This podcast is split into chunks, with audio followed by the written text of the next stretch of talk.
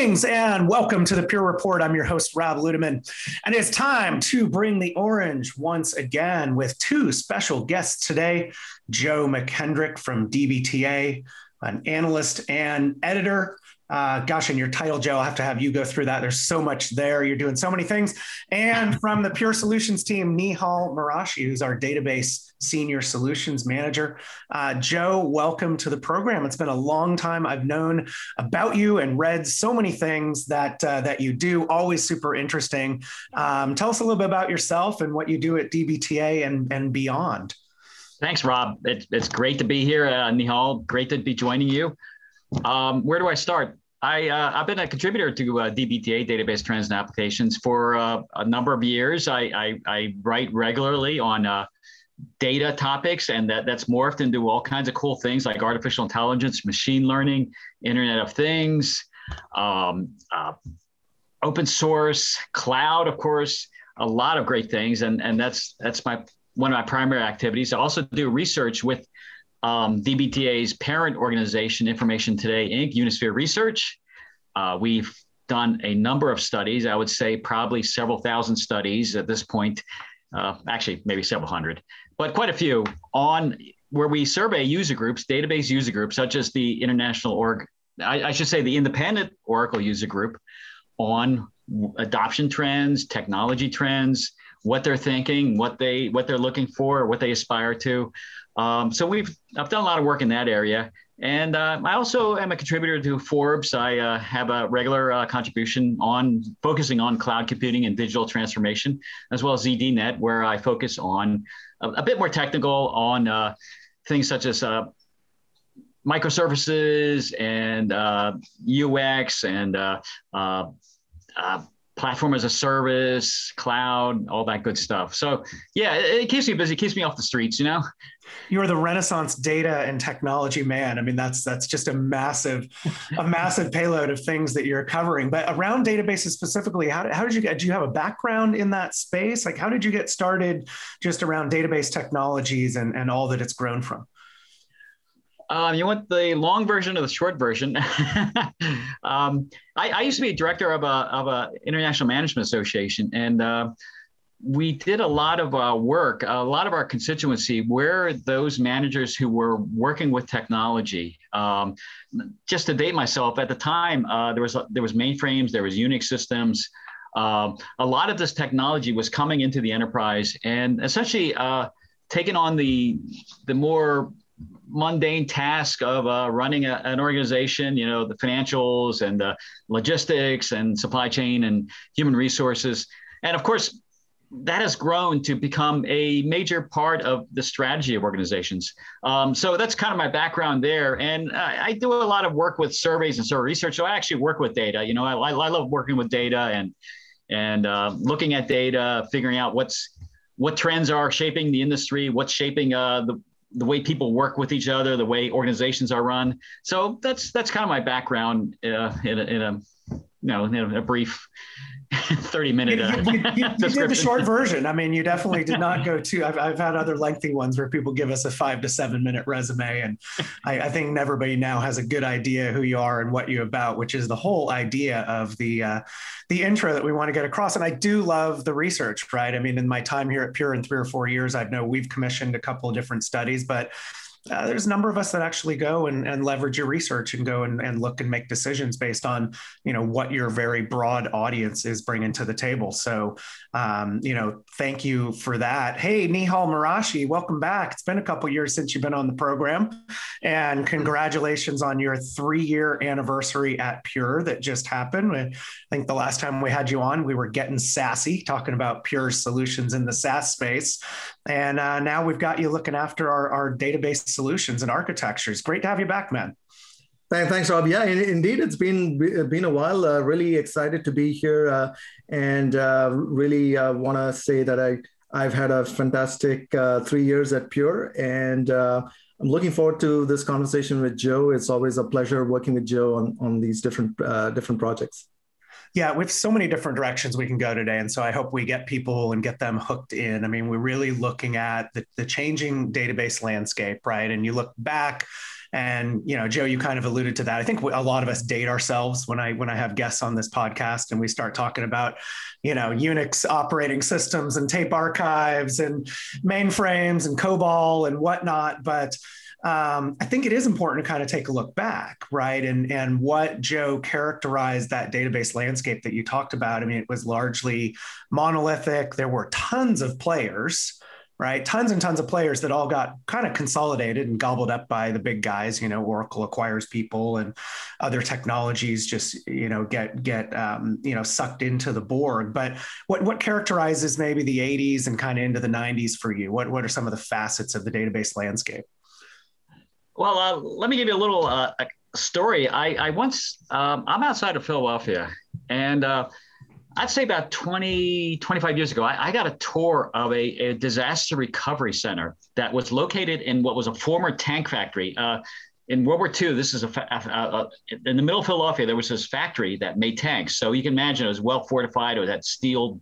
It was a steel beam structure, and I got a tour of it. It was converted into a disaster recovery center, and um, at that time, the world of disaster recovery, recovering the data, recovering the applications, you know, in case of a, a, a adverse event on your enterprise, yeah, meant shipping all your tapes, taking all your tapes with your data and shipping it down to this disaster recovery center, then spending maybe one, two, three days, even a week hanging around there. They had cots and they had sleeping quarters and all this other cool stuff, but hanging around there so that your data is is restored from those tapes to the the replicated uh, mainframes and uh, VAXes and uh, IBM uh, mainframes and so forth uh, within the recovery center. So it, it was a it wasn't instantaneous. It was it was a long, arduous process to um, to to get your data back and get everything up and running in your organization. And that kind of illustrates where we're at now because now it's instant, instantaneous. You know, with with cloud, with cloud services,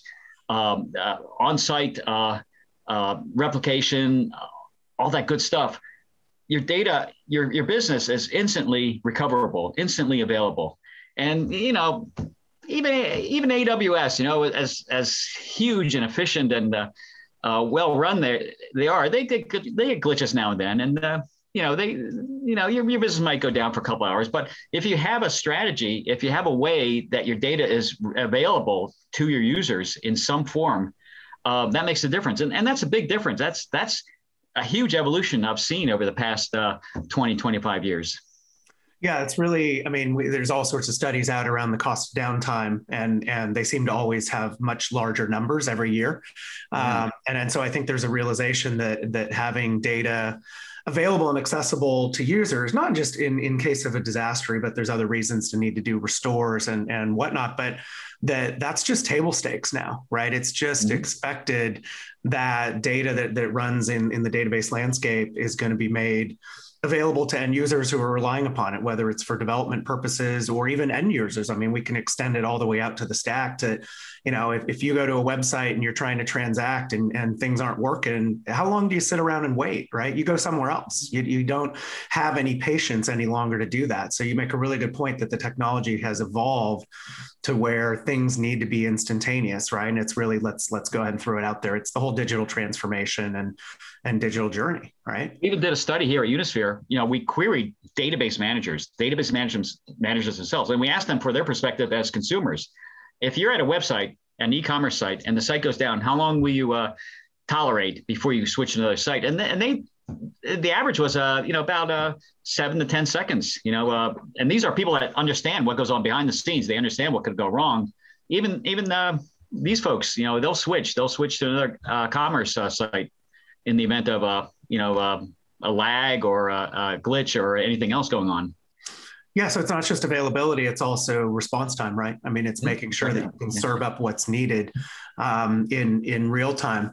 Um, Nihal, I want to shift over to you. One of the other interesting trends that we've been tracking here at Pure, and just in kind of general, right? I think everybody's really familiar with with the big, large monolithic databases, the the traditional relational databases that have been around, but um, you know, the last five five or ten years, and maybe even beyond, have really been marked by the the rise of these sort of open source alternatives which you know maybe serve different purposes although we're seeing things you know being run more and more in production now whereas maybe they were just you know developmental types of vehicles.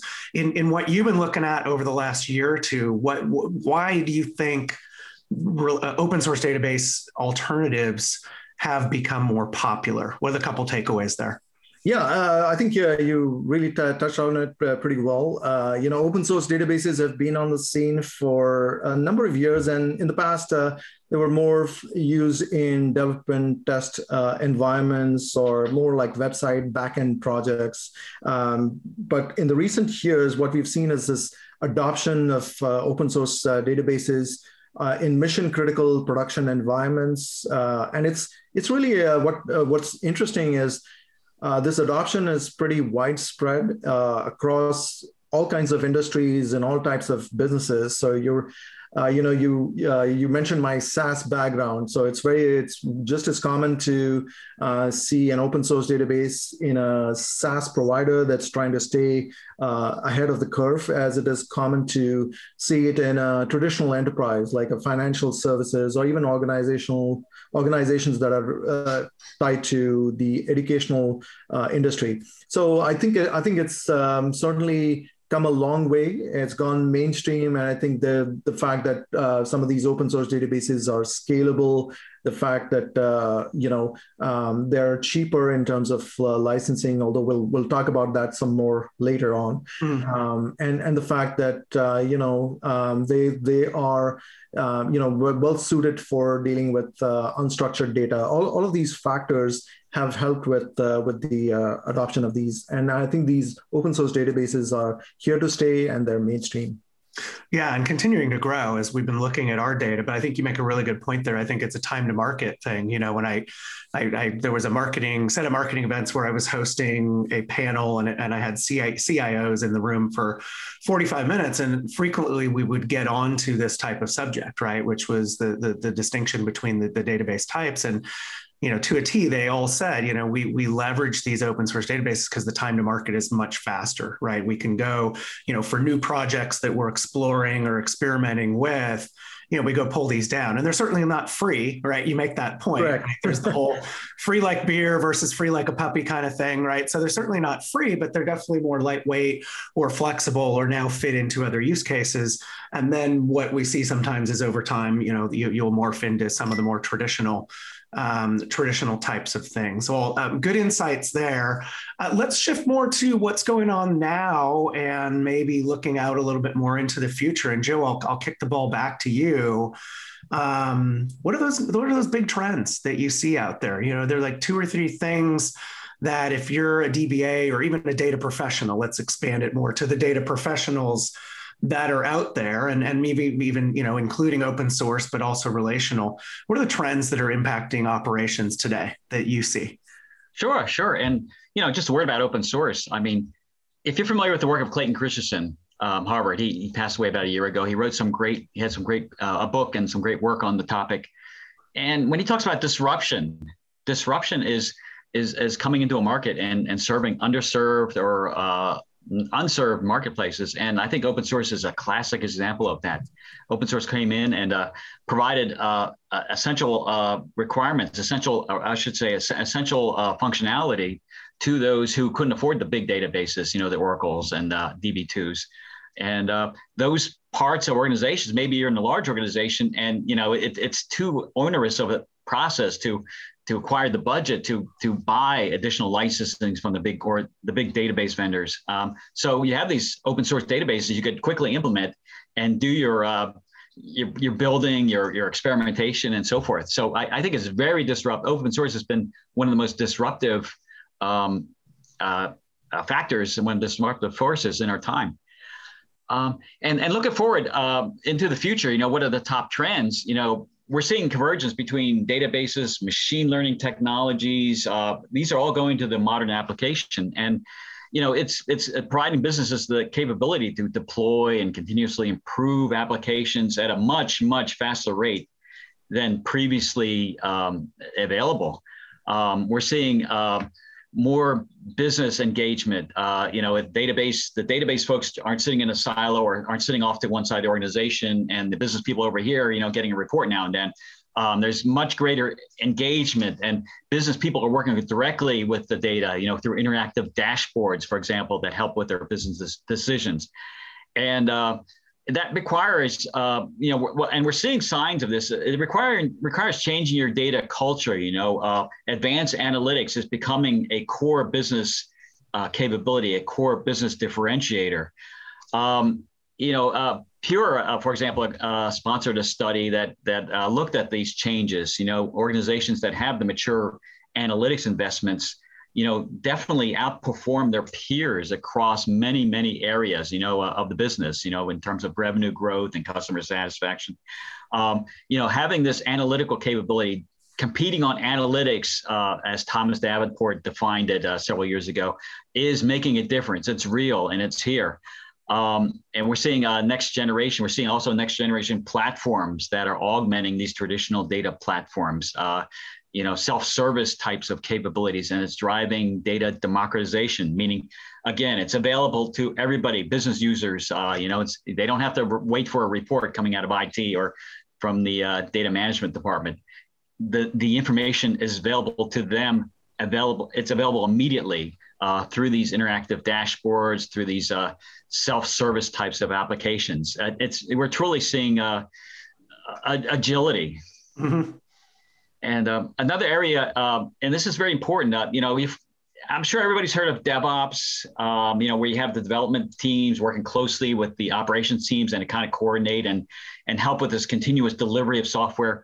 And we're having a, you know, something uh, a related uh, uh, discipline, if you will, is is data ops, um, and that's ensuring the flow of data across the organization. I mean, this is uh, ensuring the uh, the automation and, and demo, democratization of analytics across the organization. Um, you know, businesses are under pressure to extract more from the data they own in order to be more competitive and, and to drive growth and so forth. This is this is uh, important to the business, and the data has to work harder. You know, they have to they have to get the insights fast, and uh, and uh, the and the data has to be uh, have integrity. It needs to be resilient. Uh, you know, it needs to be automated. And and data ops makes this possible. You know, it, it opens the path to delivering data through the enterprise as it's needed while maintaining its viability and and quality. Um, and we uh, we have some. You know, we've done some research, and other folks have done some research, and we found in our own surveys, 42% of companies now are working on data ops or DevOps. We, we lump that into one category in this yeah. case. 42%, four out of 10 are working to, to, main, to be able to support a continuous flow of applications and data um, through the organization. And another group, 451 Research, also finds uh, 72% of, of companies uh, are interested in, in data ops and are working toward that. So it's it's definitely uh, it's definitely uh, an important um, uh, methodology that's making it possible to to move data through the organization and have it deliver uh, and and build this analytics driven culture that everybody wants. Yeah, and that's really key, right? Because I mean, for for a number of years, and this particularly kind of goes back to what we do on the FlashBlade side of the business. We've always looked at you know data silos right? And you you can't really democratize data if people can't get to it. So it is great to hear that some of these dashboards and tools are really effectively making you know data pipelines a reality. I think everybody's been talking about data pipelines for for a number of years and um, and and you can't do that if if there's not ways to go in and sift the data and, and also to figure out what's important and what's not right? I mean if you look at you know internet of things and some of the things that happen out at the edge you're capturing tons and tons of data. But what's really worthwhile right? What do you actually want to work with? And what other things can you just shove aside or just kind of you know particularly if you're using the cloud where it gets re- extremely expensive um, to, to put everything up there. So I, I love what you're talking about with democratization.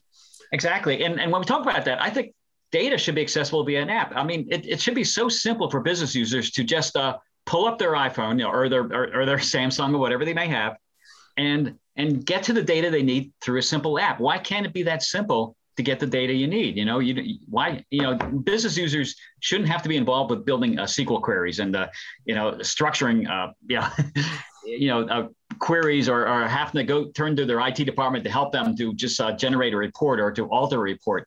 You know, it should be right there. It should be simple. It should be right there on the app, and that's something to strive for. Yeah, yeah, absolutely. No, it's it's a it's a good aspiration. Um, Nihal, let's let's build on what Joe talked a little bit about, sort of the analytics, and, and you mentioned about some of the databases and open source being kind of primed for unstructured. Um, how are those being built out? Like where where do you see the the typical use cases for some of the unstructured data types and some of these analytics models that that Joe's talking about?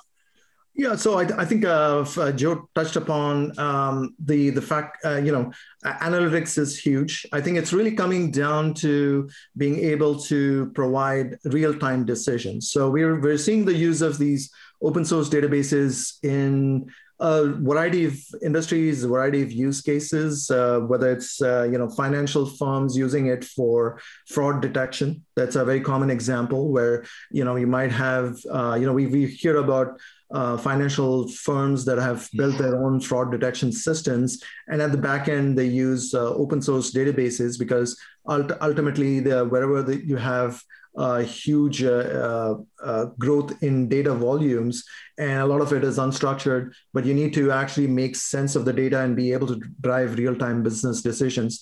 Um, this is a very common uh, use case for for open source databases, and I think anywhere um, it's uh, you know I gave you the example of fraud detection, but if you expand that to other industries where you you have to make these kind of uh, real time business decisions, uh, you would you would use these open source databases. Now, one one thing I'd like to point out uh, is it's not like the commercial databases are going away uh, mm-hmm. anytime soon. And I think Joe would agree with to the fact that you know most uh, companies would have a mixture of open source databases and commercial databases and it really boils down to the specific use case the specific environment you know what are the kind of the key goals uh, for that particular project and what's the scalability requirement what are the features required you know what's the, how big is the user base so uh, I'm, I'm sure in a lot of uh, you know our customers tell us this, and I'm sure that's true for the listeners of this podcast that you you would have a mixture of uh, you know diverse workloads, and you for some some of these workloads you need uh, traditional commercial databases. For others, you might need open source databases, and in some cases you need a combination of both. So um, it's important to point out that those commercial databases are here to stay. Yeah, by all means, right. And it's the old adage of, of the right tool for the right job, which makes sense. But I know, you know, from some slideware that I, I created at one point in the last year or two, I was going through some research studies and you know something crazy like 92% of organizations have at least two different database types. And then if you yep. go to you know or, or, no have at least yeah. And uh, and then something like 85% have at least three or four right? I mean there's there's a myriad of different options that are there but right right tool for the right job um, I also like the point that, that you both have made around even with the rise of all this unstructured data and analytics and, and things that are, you know, that are constantly scanning and analyzing, you still need people, right? You still need people to interpret um, what is what is going on out there. And so while automation may be seen as a threat by some, you know, we've talked about this in other pods and some blogs we've done. Um, automation, I think, you know, equates more to more to opportunity, but you're not going to get there without infrastructure. Joe, what happens if the backend infrastructure is is not up to snuff? And and I know you joke and, and say that people like to blame the server or blame, blame the network, but mm. isn't it usually the storage, right? When it comes down to it. Oh my gosh, yeah. I mean, without the infrastructure, without the storage, you have nothing. I mean, there's nothing left. Uh, in fact, I just uh, I, I, did a, a, webcast just a week ago with uh, John Mosh over at uh, Cisco, and he points out that the first hire when you're when you're building this this real time analytics enterprise, this team, your first hire should not be a data scientist or data analyst. That should be later. Your first hire should be a data engineer and a DBA, um, because you need these people to maintain the infrastructure, to maintain the data, to to to identify and cleanse the data um, to to to uh, to bring that to bring that in to add value to your organization. Uh, the data scientists don't want to get involved with with that stuff. You know, the data scientists don't want to be DBAs. They don't want to be data engineers. You know, they just want to fiddle around with the data and, and see what the business wants and, uh, you know, do their, uh, you know, do, do the research and, uh, uh, but you need those people working, you know, maybe behind the scenes. I guess you could, could say it's kind of behind the scenes, but you need those teams of uh, data engineers, of, of DBAs, um, to to uh, to work with the uh, the ETL, the, the APIs, the data warehouses, uh, the data lakes, uh, or now the, the, the data lake houses, or whatever you want to call it. Uh, great term. those are the fancy. Those are the fancy data lakes. The lake house. the lake house. a little bit high end, you know. You pay more of a premium, right? That's right. That's right. No, I love it. It's a, it's a great term, and um, you know, and I think what we're seeing right now, and and and actually we're you know we're in our accelerate event season and we're actually doing a live event i think by the time we publish this it may be but you know there's a session that we're doing next week a live session that's kind of like called the you know the, the dbas and it admins of the future the swiss army knives of the data center everybody's becoming more of a generalist everybody's being able to take on you know new and different skills now there's always going to be that subset of people that are going to be happy you know messing with indexes and doing the things they've always done but I think a majority of people are looking for what's next. They're self-actualized. They want to go out and invest in, you know, in in new skill sets. But we also need to make sure that there's hardware there to, to help them do their jobs. Nihal, where where does uh, infrastructure fall down in, in delivering consistent database operations? Like what are the what are the common themes that you've been noticing as you've been working in this space? Yeah, let me let me let me start off with a little bit of a big picture. I think you touched upon digital transformation that's yeah. happening in, in a lot of companies, and especially with the events of last year, um, those those kind of initiatives have uh, accelerated uh, substantially. And also, uh, we know that more and more people have been working from home and using applications from home. And lastly, we've touched upon um, this data explosion, right? I, I, there are some statistics that suggest like uh, more data has been created in the past two years than the entire previous history of the human race. So you can you can just get that extent of you can uh, of uh, data explosion. So now with this uh, with this backdrop, what it really means is uh, there's that increased focus on application performance. I think Joe touched upon the fact that the user experience has to be seamless and also you, no one likes downtime right so yeah. business continuity is the, the other aspect to it and so um, uh, in, in this context, certainly the NoSQL databases have been pretty good at uh, scaling um, that is required for the, the infrastructure. And, and also the fact that a lot of these organizations are trying to deliver quality software in a consistent and rapid uh, way, which means that their developers uh, and the, the DevTest environments have to be able to match up or work off of production data in order to be able to fix issues pretty quickly and also be able to deliver those uh, uh, quality releases uh, and have a good time to market.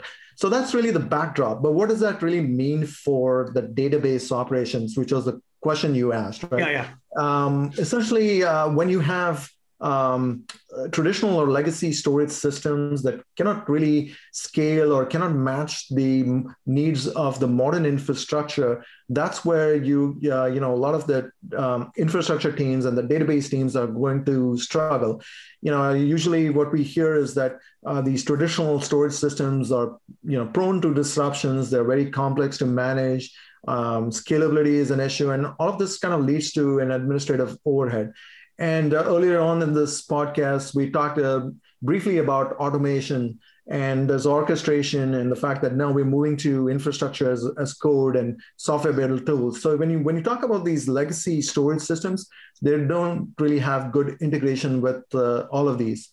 So what it really boils down to is an opportunity for organizations and and um, infrastructure managers and database uh, uh, administrators and data professionals in general to evaluate if their storage solution is really up to the task of modernization and digital transformation that uh, companies have taken that companies have taken yeah which has been massively accelerated as we know in the last uh, 14 months And I think um, thanks for that, Nihal. And I appreciate you did the backdrop around the, the digital transformation and kind of the bigger picture that really helps provide some some good context. But um, I can't believe we've gone however minutes we have without the word cloud coming up in this podcast. so let's go ahead and highlight the elephant in the room. And I don't even like cloud. I, you know, I was I was doing a podcast with Coz, one of our founders, and we got onto a subject of cloud. And I said, I like talking about as a service. And he's like, Yeah, absolutely. I I like that term better. So, you know, as a service deployment and, and cloud for databases, I, I don't think it's a new thing. You know, Joe, I think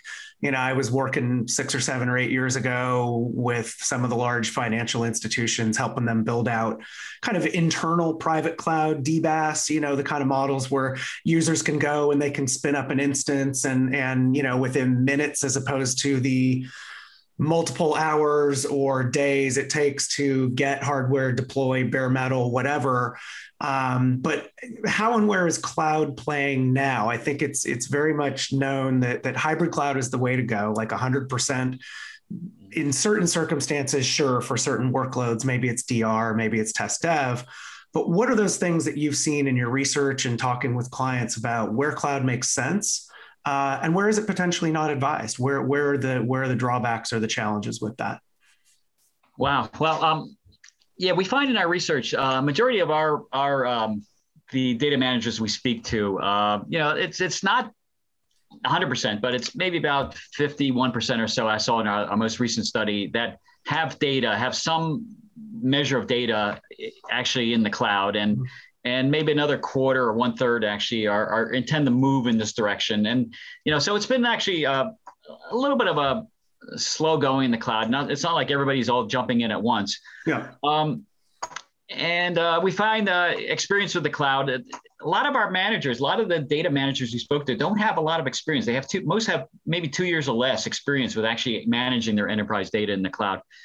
And I think what it I think one of the issues, one of the, one of the uh, perceptions of cloud is that you hand everything over to your cloud provider, you know, AWS or uh, Microsoft Azure or, uh, or whoever, and uh, you know they take care of everything. And you don't have to worry about anything. That's not the case at all. You know, you're actually essentially you're, you're replatforming your data. You know, you're, you're you're moving your database maybe out of your data center, off your you know, out of your storage array and connected to a mainframe or whatever, and, and, you're putting it out there, but you still need you need you, you know, you still the onus of security is still on you. You, you still need to worry about the security.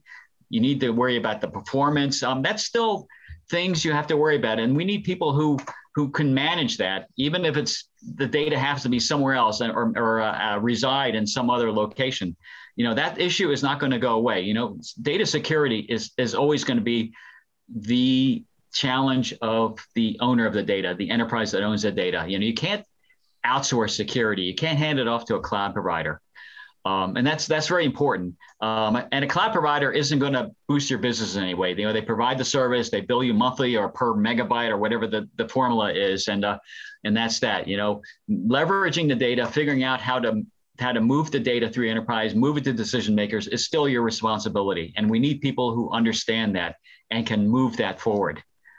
Um, yeah, no, good insights and and really, uh, you know, insightful around that you're just kind of using somebody else's computers all the same tasks that all the same tasks that you were undertaking internally. And maybe there's economies of scale right? I mean that is one thing that you're effectively trying to take advantage of is is getting rid of the day zero day one day two types of things of you know deploying hardware and and depreciating it over time. And and that's one of the reasons i think you know hosting providers have, have been rising in popularity or managed service providers you know the msps that are out there or or even system integrators right? Gsis those are all ways to sort of shift some of the tech debt and some of, of the burden there um, one of the other interesting trends that we see, and there's a lot more articles in the last three or four years, is around repatriation, right? Because I think mm-hmm. uh, IT leaders charged off five or 10 years ago and said, you know, we have a 100% cloud mandate. And then, you know, kind of, kind of like the Roach Motel got stuck and couldn't get out. Um, Nihal, what, what have you seen? Any insights in your in your findings or research around repatriation and you know is that a trend that's that's increasing or is it stable or is it just based on the use case relative to things coming you know back out of cloud what are those use cases yeah so a very interesting question you know with the uh, since last year i think uh, a lot of the uh, organizations globally were trying to manage an increased workload. And so there was that large uptick in cloud adoption and use. But now these, these companies are taking a step back and evaluating their needs. And what, what we hear all the time from these organizations is that they feel like they might have over rotated towards uh, cloud. And so they need to now rebalance their usage uh, and go, you know, go with more of a hybrid model because of uh, cost pressures. And these cost pressures have led to evaluating the workloads that would be best suited for on-premise and kind of repatriating those uh, workloads uh, on-premise.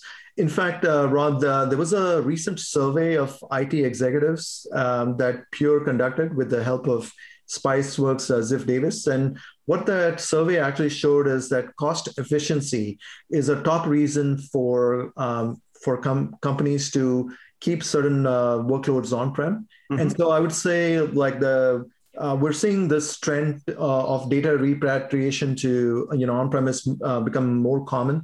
I think um, cost uh, when it comes to cost, there's also the egress charges that the cloud pro- providers charge, and that that's always been a major sticking point or a major pain point for cloud deployments.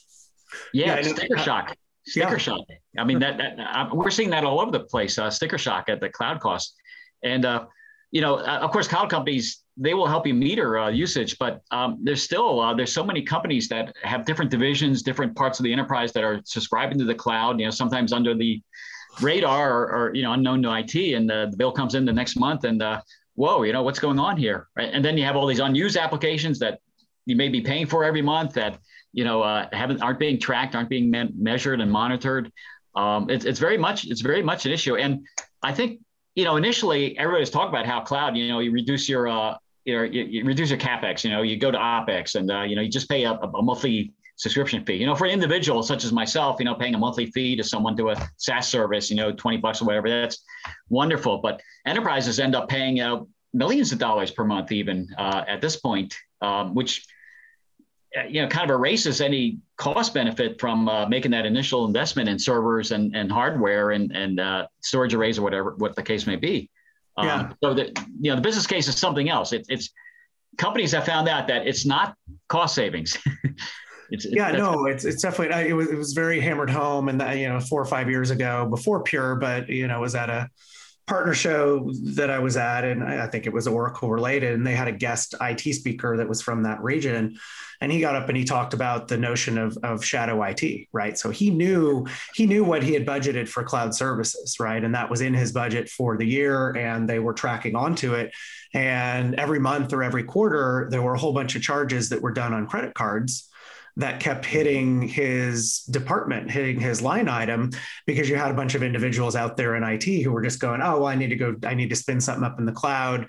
And no, I'm not going to do a PO for this. I'm just going to put it on my corporate credit card and use these services. And he went, I, I have to get a handle on all the you know it needs to be centralized i need to have an understanding of that but it also hammered home the need to have a really coherent strategy i think that's the outcome yeah. of what you both chimed in here with which which is analyze your workloads know what the apps are know what the databases are doing and make a determination about how and where you want to leverage them, where those data, where the data needs to be. Is there data locality? Is there data sovereignty issues? Certainly security, Joe, that, that you pointed out and uh, and those are all really really good um, considerations. Well, let's let's close, Joe, because you do have a whole bunch of, of data professionals in your community that you uh, that you talk with, you do research on, and maybe some of them are out there going, "What should I invest in? Like, where should I go for my skill sets?" And let's assume they're the self actualized ones that you know are looking ahead in their career for the next two years, five years, ten years what are the top two or three areas that you think they should go invest in order to stay relevant, current, and valuable to their organizations?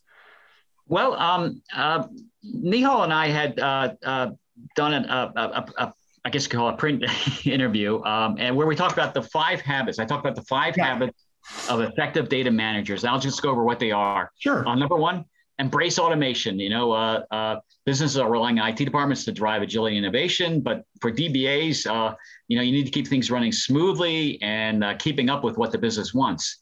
Um, you know, so DBAs need to fully embrace automation and become stewards of how that automation plays out uh, when it comes to the routine day-to-day tasks that may take up their time. Um, they, you know, hand them mundane stuff, you know, you know, uh, rows and columns, maintaining maintaining tables, and even some security. You know, hand that over to uh, the robots. You know, and uh, focus on what's valuable to the business. You know, make you know become a consultant to the business.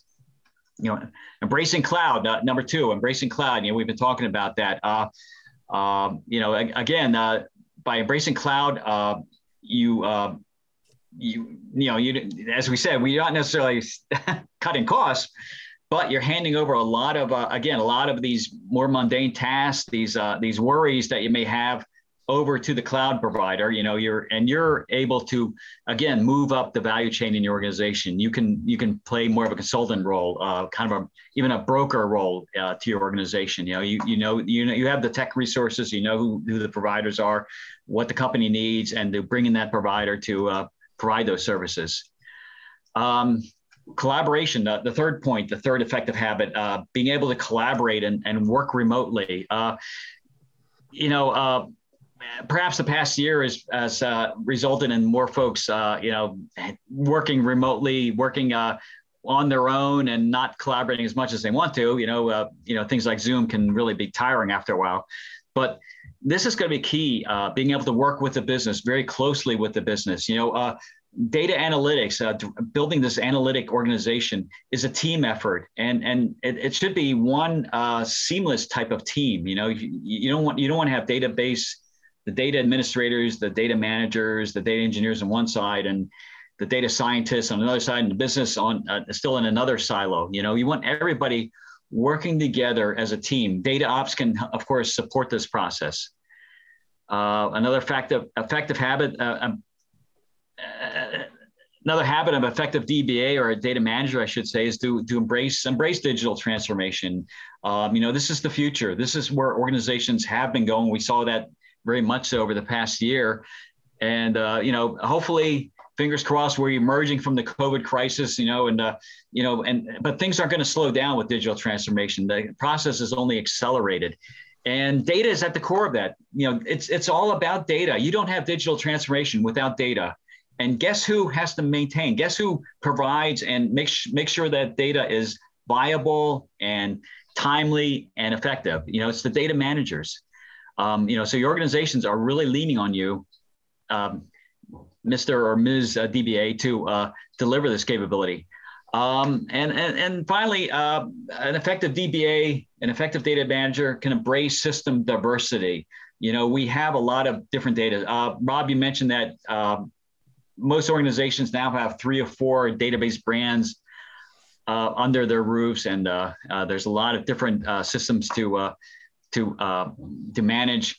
Uh, but but that's that's probably a good thing. You know, there's a lot of uh, choice out there um, for whatever workload or whatever type of application you want to develop. You know, there's uh, the big database providers. There's there's the the, the, the open source database providers. Uh, there's cloud databases.